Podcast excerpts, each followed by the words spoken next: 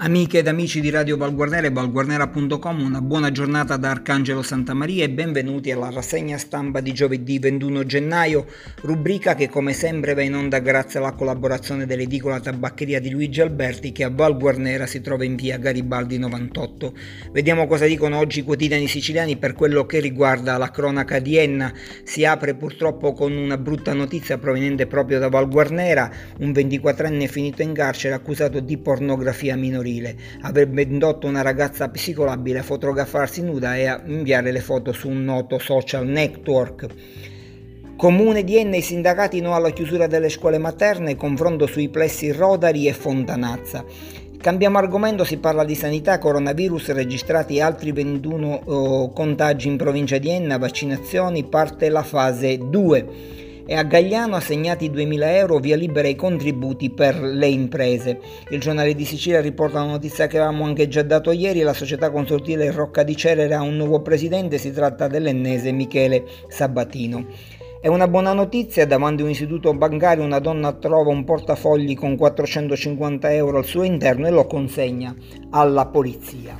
Cambiamo giornale passiamo al quotidiano La Sicilia che apre con un articolo riguardante la vicenda di una donna che ha scritto al presidente della regione Nello Musumeci e dice cassa integrazione si ripetono gli errori e la moglie di un ennese che ha lavorato nel settore della ristorazione e che ora è in brutte acque. La rabbia della signora mio marito non lavora da ottobre e ancora non ha ricevuto alcun indennizzo Ancora Enna l'esperienza del residence per anziani Casa di Maria, anziani e personale vaccinati e quindi arriva per circa 20 ospiti già da tempo e anche um, un conforto psicologico con le videochiamate ai parenti. Val Guarnera, i consiglieri comunali del Partito Democratico Nino Castore e Angelo Bruno eh, accendono i riflettori sulla vicenda riguardante i test mh, mm, dei tamponi, prima risultati negati- eh, positivi, poi negativi al molecolare e chiedono lumi. L'immunità sempre più vicina con la seconda tornata di dosi, la situazione sanitaria nell'ennese, oggi si conclude anche lo screening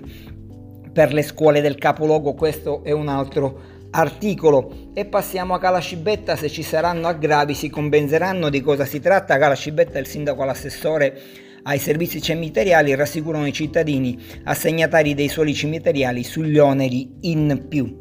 A Leonforte, riscattati invece gli impianti della ZTL, il comune li rileva al 30% del costo.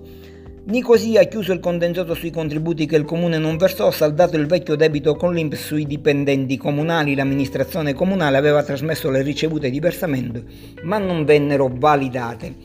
Piazza Armerina, Piazza La Torre sarà rifatta, in partenza lavori per la riqualificazione dell'area, ma aumenta il rischio crollo dell'ex cinema.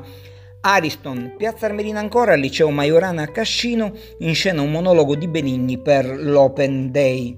Ancora a Piazza Armerina si cambia orario ai servizi comunali per evitare le code. Un'altra notizia curiosa e anche grave viene dal comune di Nicosia, birrificio a rischio, vi passerà il metanodotto. In pratica si tratta un, del metanodotto Gagliano Termini Merese che ricade nell'area del birrificio artigianale 24 Baroni e dell'azienda agricola Bioagri 24 Baroni che ora rischia grosso, rischia il futuro dell'attività.